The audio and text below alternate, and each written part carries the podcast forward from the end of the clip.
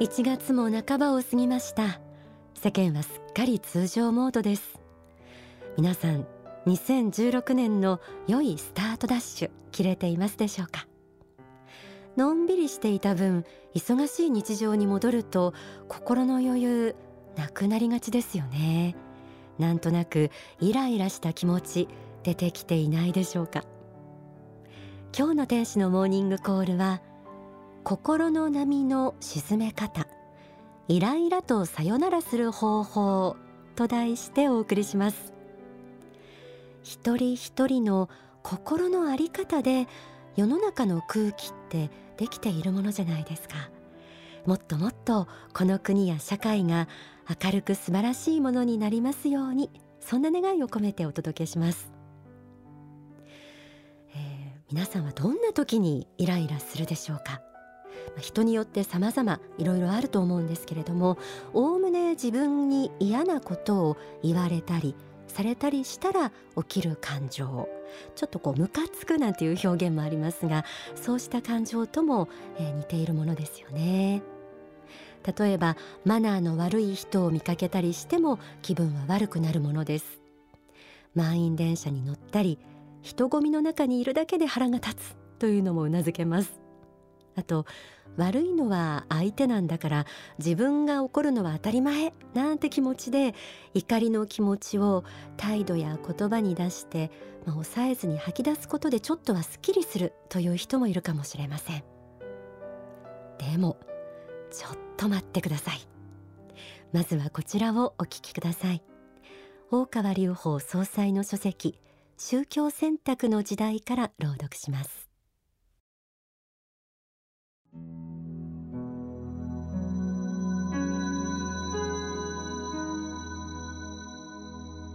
短期ですぐにカッとくる方がいます。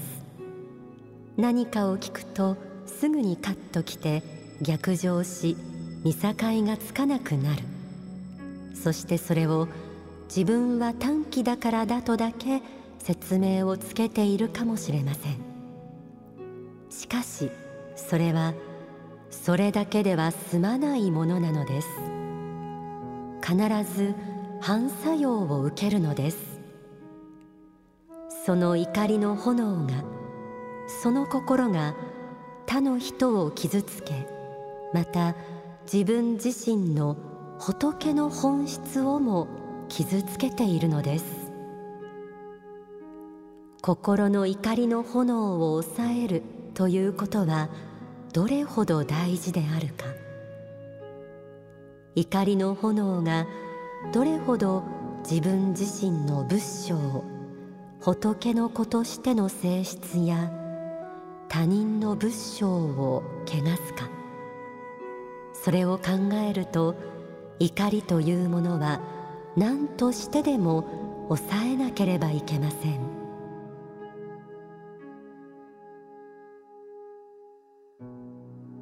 怒りには必ず反作用があるとありました。まず自分自身が疲れます。消耗します。それにいつも怒ってばかりいる人は周りの人たちからだんだん距離を置かれるようになるものです。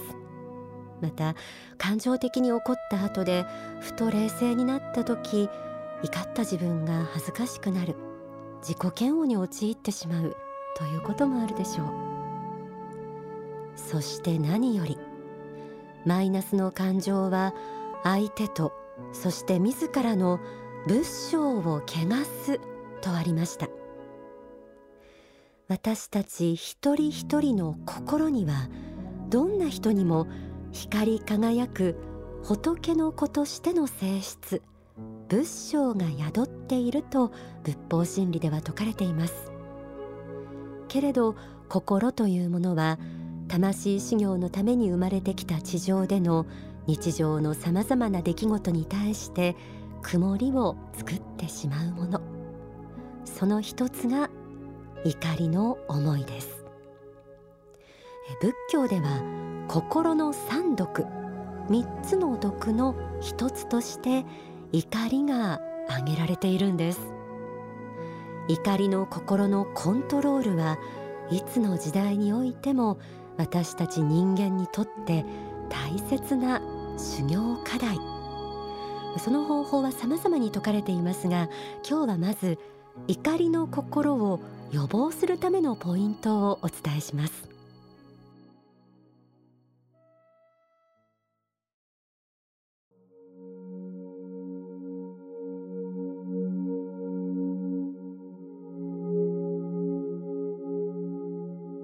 マイナスの思考を出さないための方法はどこにあるのでしょうか？それを大きくひとまとめで言うならば余裕ということだと思います。心に余裕のある人からはそう簡単には怒りが出ません。余裕を生み出す方法は考えればいくらでも出てきます。その基礎にあるものは何かというと事前に用意をしようとすることです。予習型人生を生きるということに尽きるのです。そこに怒りや嫉妬のない世界が展開します。こうした天国的な生き方をしていただきたいものだと思います。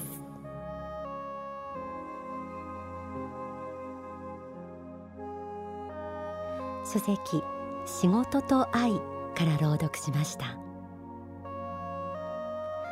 怒りの感情を予防するためのポイントそれは余裕を作ること、え、こちらを挙げてみました。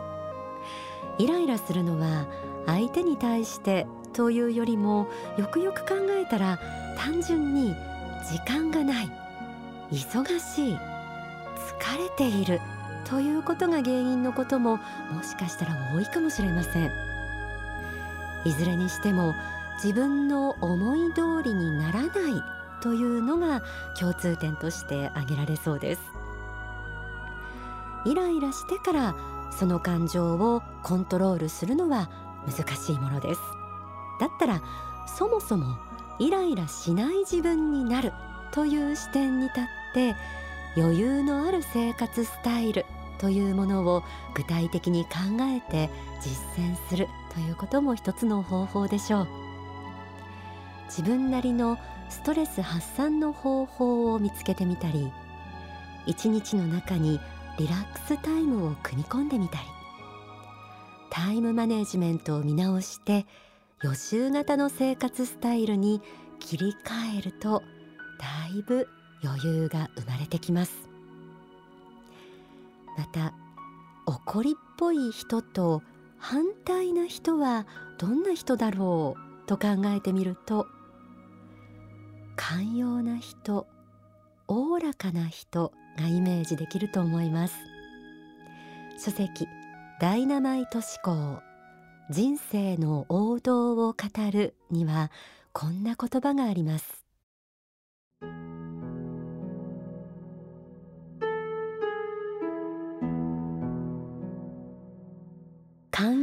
の美徳というものをもう一度深く深く知っておく必要があります。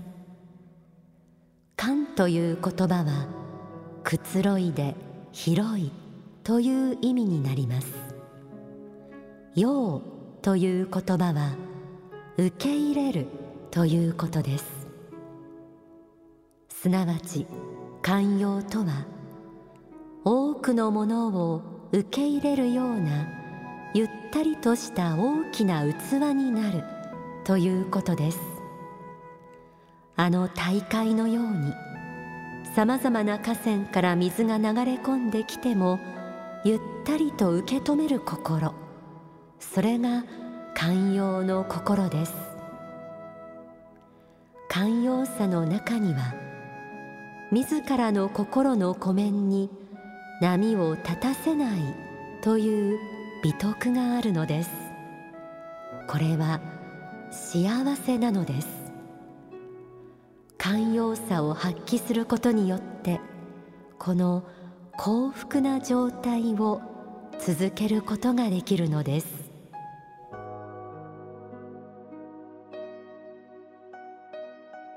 この地上ではさまざまな個性を持った人々が魂修行のために今を生きています。みんな仏が作られた世界の中で試行錯誤しながら仏性を輝かそうとしている。そうした霊的な視点も含めた大きな広い心を持ち続けることが本当の意味での寛容さを培います。それは時に力強く他の人を支え包み込む力ともなります。心が穏やかであること。それ自体は消極的にも見えるかもしれません。ですが実はとても大きな力とても大きな価値を持っているんです。一人一人が心の波を鎮め怒りの心をコントロールし穏やかな気持ちで毎日を過ごすことができたら。それだけで世の中全体が幸福に満ちていくでしょう。ではここで大川隆法総裁の説法をお聞きください。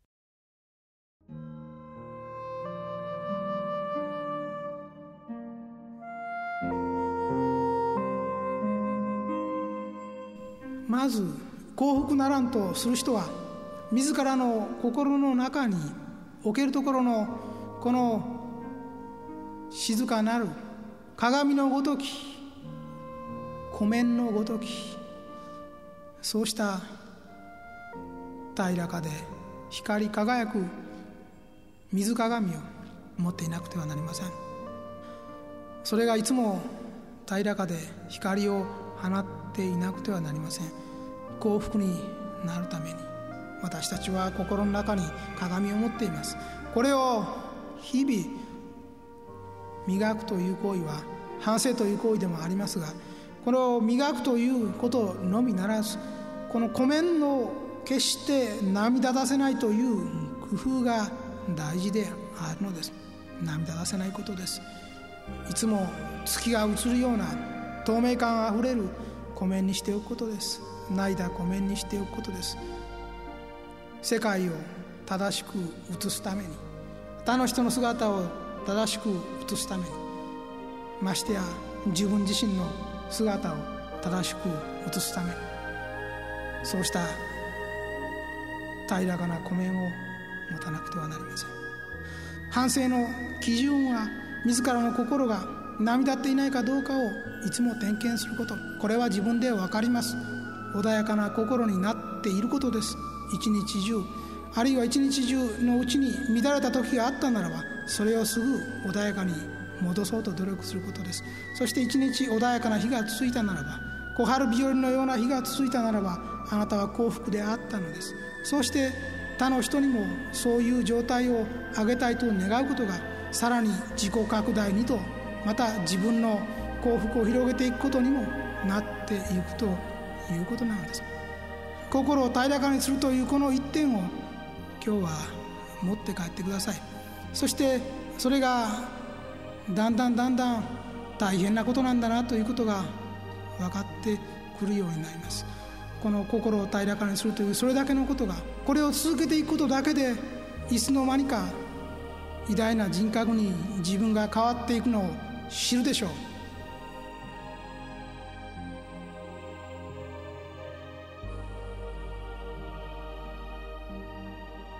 お聞きいただいた説法は書籍人生の王道を語るに収められています。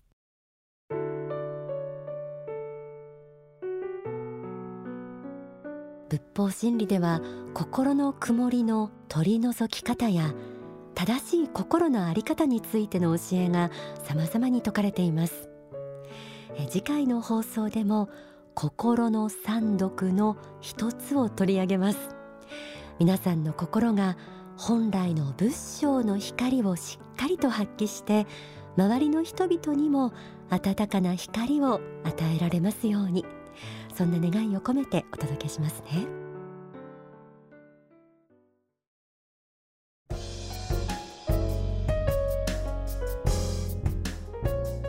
天使のモーニングコール。この時間はちょっぴり息抜きオンダソファーのコーナーです。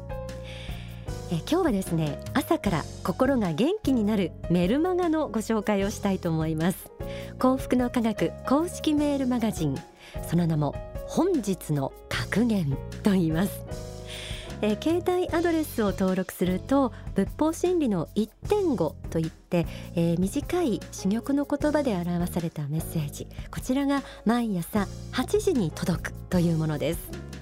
本日の格言。えー、この言葉で検索してみてください、えー、誰でも無料で利用できます。えー、利用されている方の声もご紹介しておきましょう。仕事で猛殺され気持ちが上がらない時朝届く格言にいつも勇気をもらっています。こちらは30代の男性。それから40代の男性はわずか2行ぐらいの文なのですが時々えらくドキッとさせられることがあります。えー、それからですねこんな言葉で励まされたという人もいらっしゃいます。目標が高い人は必ず失敗をしますしチャレンジする限り失敗はあるでしょう。しかしそれを分かっていながら目標を高く持ってチャレンジしていかなければ道は開けないのです。こんな格言に励まされたというのは20代の女性の声でした。えー、いかがでしょう？皆さんもぜひ登録してですね毎朝届くこの光の言葉で、えー、元気をチャージしてください。この番組も合わせて心のチャージの一つになればいいなと思います。